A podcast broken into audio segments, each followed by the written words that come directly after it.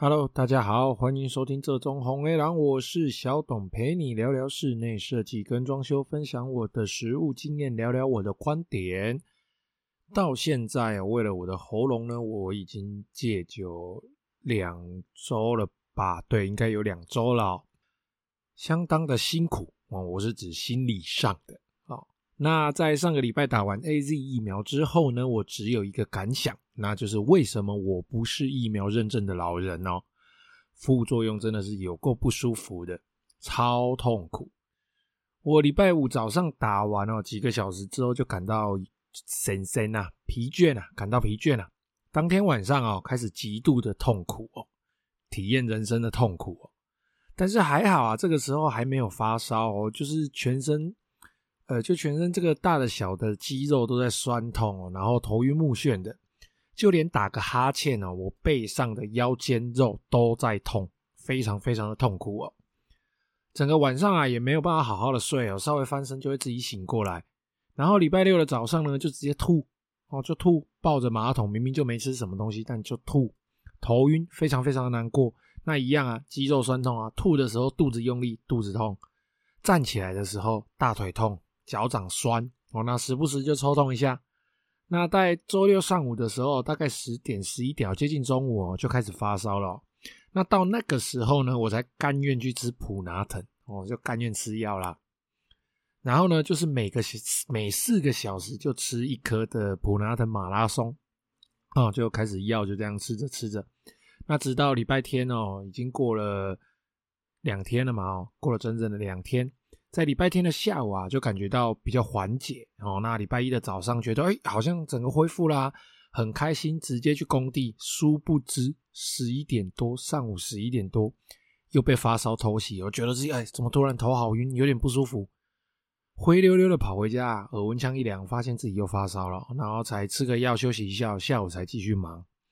总之啊，各位如果有要打 A Z 疫苗的，自认年轻的哦，你可能就要有一点心理准备哦，要感受一下人生的苦痛。那今天啊，我们啊除了闲聊之外啊，我们就来聊一些啊最近收听朋友们的问题会诊。那大部分呢都是关于合约的一些问题哦，包含以前的哦，那可能是我以前就有讲过了，或者是哎最近收听的朋友有来询问的，我呢一并做个会诊，然后一并分享一下我的想法来做个整理。那首先啊，我们先来补充一下上个礼拜聊天花板的部分呢、啊，有几个蛮常用，但是我没有提到的部分哦，忘记提了、哦。毕竟我就直接录嘛哦，直接上机，有的时候就会忘记讲一些东西。来啊，首先关于天花板补充第一个、啊，天花板的种类呢，其实还有另外一个叫做 P V C 气口天花板。简单来说啊，它就是塑胶的天花板，它是由一片一片的塑胶。那这个塑胶呢，有公母的卡榫哦的这种中空的长条状的板子，那它是一样拼在这个天花板的脚材的骨架上。那因为它是塑胶，然后它的表面都已经有贴膜了，所以它不用油漆，它可能有白色、有粉红色、有各式各样的木纹的各种颜色哦，所以它施工相当的快速，因为不用油漆嘛，拼上去就好了，那也比较轻。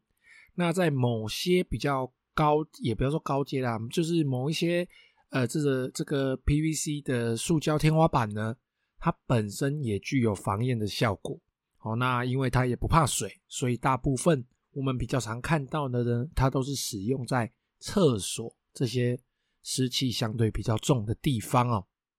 再来第二个哦，天花板哦，要在必要的地方哦，一定要留维修口。那这听起来又是一句废话嘛，对不对？当然啦、啊，维修孔怎么留都一定会有痕迹哦，但是你该留你还是得留，不留的是智障哦。怎么样留这个维修孔呢？把它留的不明显，或者是留的看起来消失了，其实我觉得这才是考验一个设计师功力的地方哦。那该留维修口的地方没留维修口呢，可能会造成一些灾难哦。你十年可能都开不到这个维修口一次，但是只要你能够打开它，你开一次你就可以避免掉一堆麻烦哦。常常遇到的就是哦，以前在做吊顶式冷气机的时候都没有留维修口，那很不幸的机器刚好出问题了。那这个时候呢，你要做后续的维修跟更换，那就是一个非常非常大的工程哦。首先呢、哦，你要拆掉旧的天花板，然后把机器拆下来，然后你要清理天花板内，因为它可能是漏水，可能是机器漏水啦，或者是拆的一些粉尘嘛，哈、哦，清理一下天花板内。那机器本身去做维修，然后再把它装回去，然后呢，终于在你拆下来天花板的这个地方呢，你就把它预留上一个维修口。但是这一台机器可能修好了，可能换新了，或许在未来十年内，这个地方都不会再打开了，何必呢？何必搞得这样子乌烟瘴气，搞得这么大家这么麻烦呢？如果一开始有预留这个维修口，不就什么问题都没有了吗？好 ，OK， 好了，那天花板的部分哦，就先到这边哦，有想到再补充。另外哦，我们在 Apple Podcast 上面有一则留言哦，这个留言关于关于这个合约的部分的这一位朋友，其实他已经有来信过了。那不知道为什么呢，我的 Apple Podcast 上面的留言哦，我明明都已经听到对方亲口跟我说我留言了，现在 right now， 那我就是都要等到几天之后才会看到这个留言哦。那这个留言的时间是九月四号，那这位朋友其实他有 mail 给我，那他 mail 给我的时间也是九月四号，我九月五号就有回答他了。可是呢，我看到这一则留言的时间已经是这个礼拜二还礼拜三了吧，就已经是呃， 九月七号或八号了。好啦，不管啦，反正就是这个留言啊，大意上是问说关于装修合约上的罚则。哦，那之前也有一些类似的问题啊，例如说呃，设计师交图这个时间拖到的话是按日是罚多久啦，然后如果呃业主审图的时间没有按时交回给设计师的话，那这部分是不是需要延期，或者是另外会有一些罚则的问题，或者是说诶，装修已经工程完成了，但是成品完成度不佳，品质有出入，那是不是能够扣款之类的哦？那这一部分关于合约的问题，关于罚则的问题，我在这里啊分享我的想法。第一个哦，合约的罚则哦，其实是最低底线的一个保障双方的一项条款哦。大家要装修嘛，那业者的目的啊，其实他就是付出劳务跟材料来赚钱嘛。那我们消费者的目的无非就是要有这个装修好的、设计好的、舒舒服服的房子。那所有的罚则的目的其实就是它只是一种呃施予彼此施予甲方不管哦乙方哦这个他们尽到自己义务的一种这个尽到这个义务责任的一种压力啊，我自己是这么觉得啦。哦，那在合约中我们常提到的甲方哦，这个消费者在特定的时段，或者是说在工程完成到某些进度必须支付工程款项，那如果你不支付的话，按日你就必须以工程总款的千分之几或者是万分之几当做利息每日增加，那通常会排除天灾哦没办法去汇款等等不可抗的这个因素啊，或者是啊乙方呢因为某些原因哦，那我们一样排除掉天灾或者是不可抗因素，但是依然对于工期、哦、工程的时间有延宕，或者是呢品质没有达到甲乙双方协议的标准哦，那甲方可能就可以扣住工程款，直到品质达标，或者是呃这个延宕的工程日期啊，每天哦一样罚款千分之几或万分之几的总工程款。有些人哦他会觉得、哦、把罚款当成是呃多赚到的，千万不要这么想哦。有些坏坏的消费者、哦、会把合约的验收标准、哦、拿来当成百货公司周年庆的打折，硬要鸡蛋里面挑骨头来来罚款啊，或者是来拖延尾款哦。明明你就已经入住了使用了，那硬是尾款压着不给哦，然后以为是怎样产品试用期是不是？你妈住在里面然后不验收，然后就是一直无限的请工班请设计师去修补他们使用的痕迹。哎呦设计师啊，我今天看到我墙壁上有一个刮痕哦。哎呦设计师啊，我发现我们家地板脏脏的哦。哎呦设计师啊 blah blah blah blah blah， 拜托欸哦，这到底在搞什么东西啊？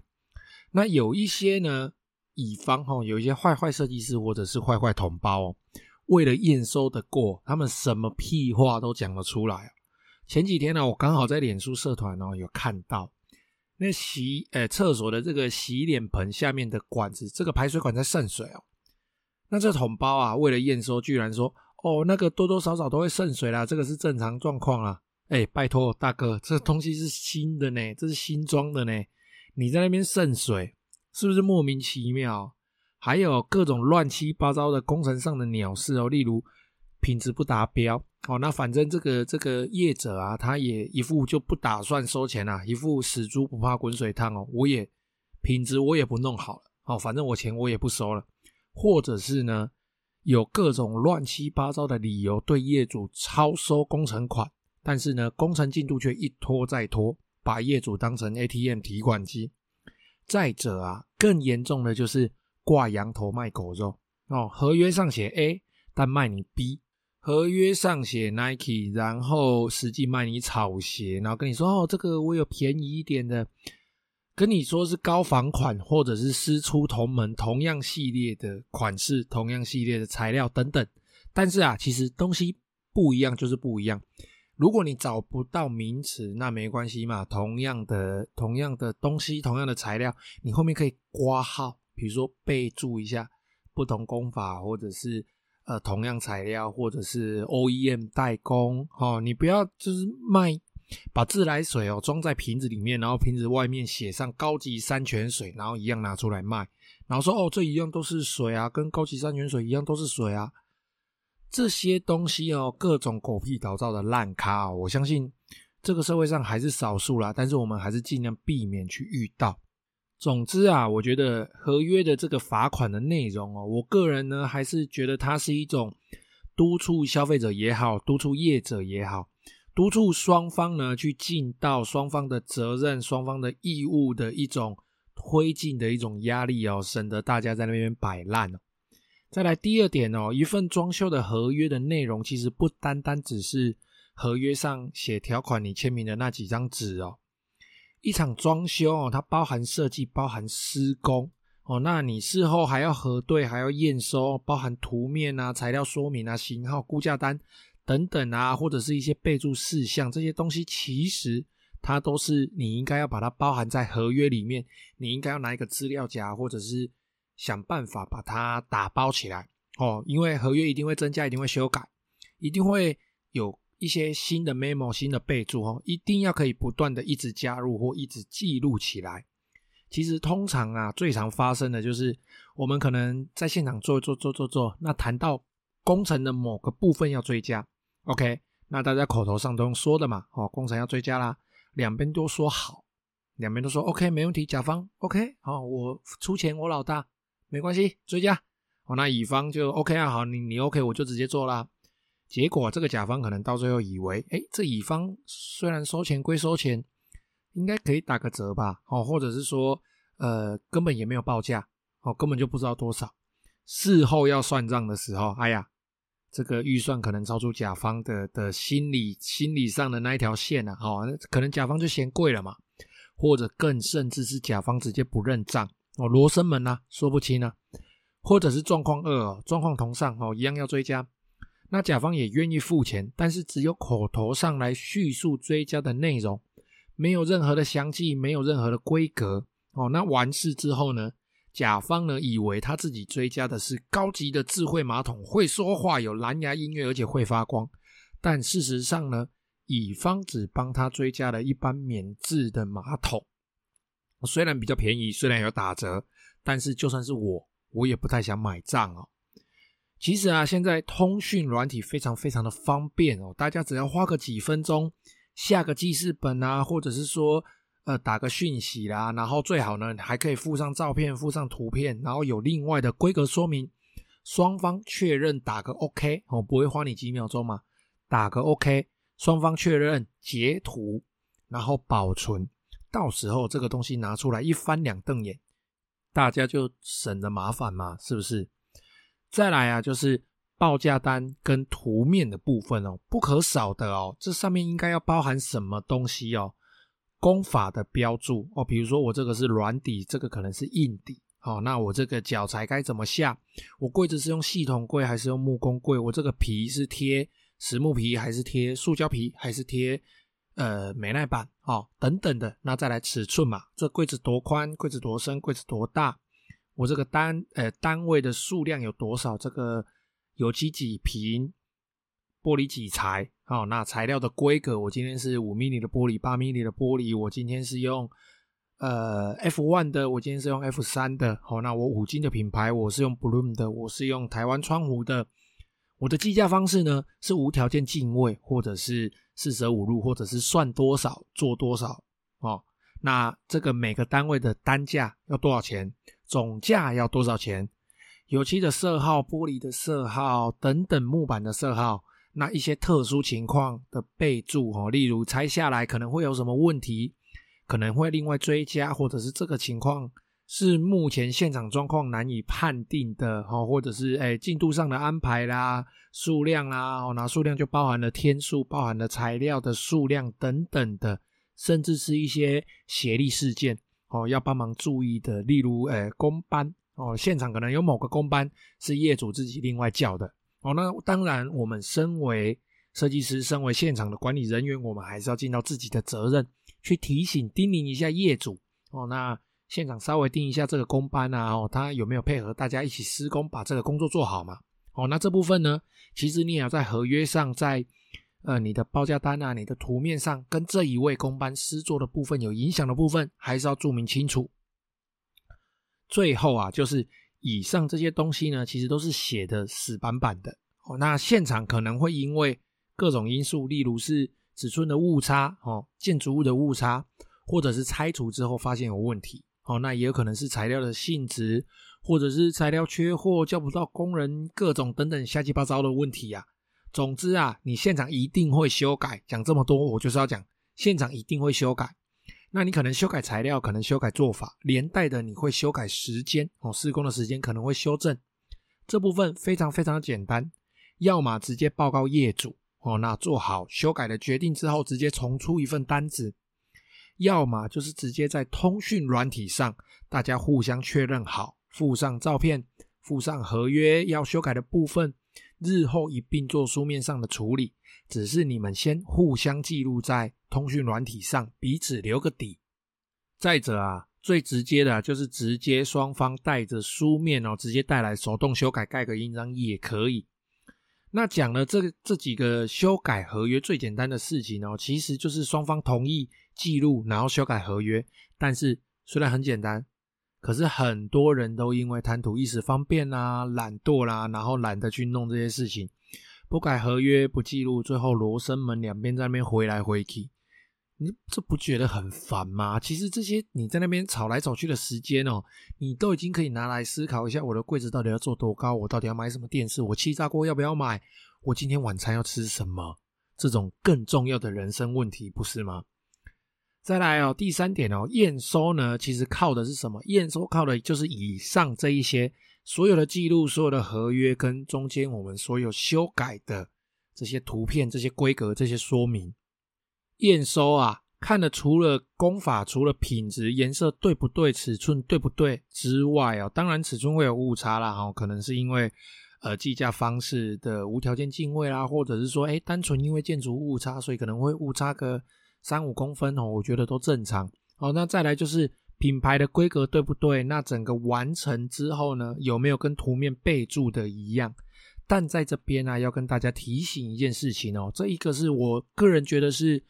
呃，关于这是认知上的问题哦。有的人呢，他会拿 三 D 渲染图哦，那个很画得很漂亮的那个 三 D 的渲染图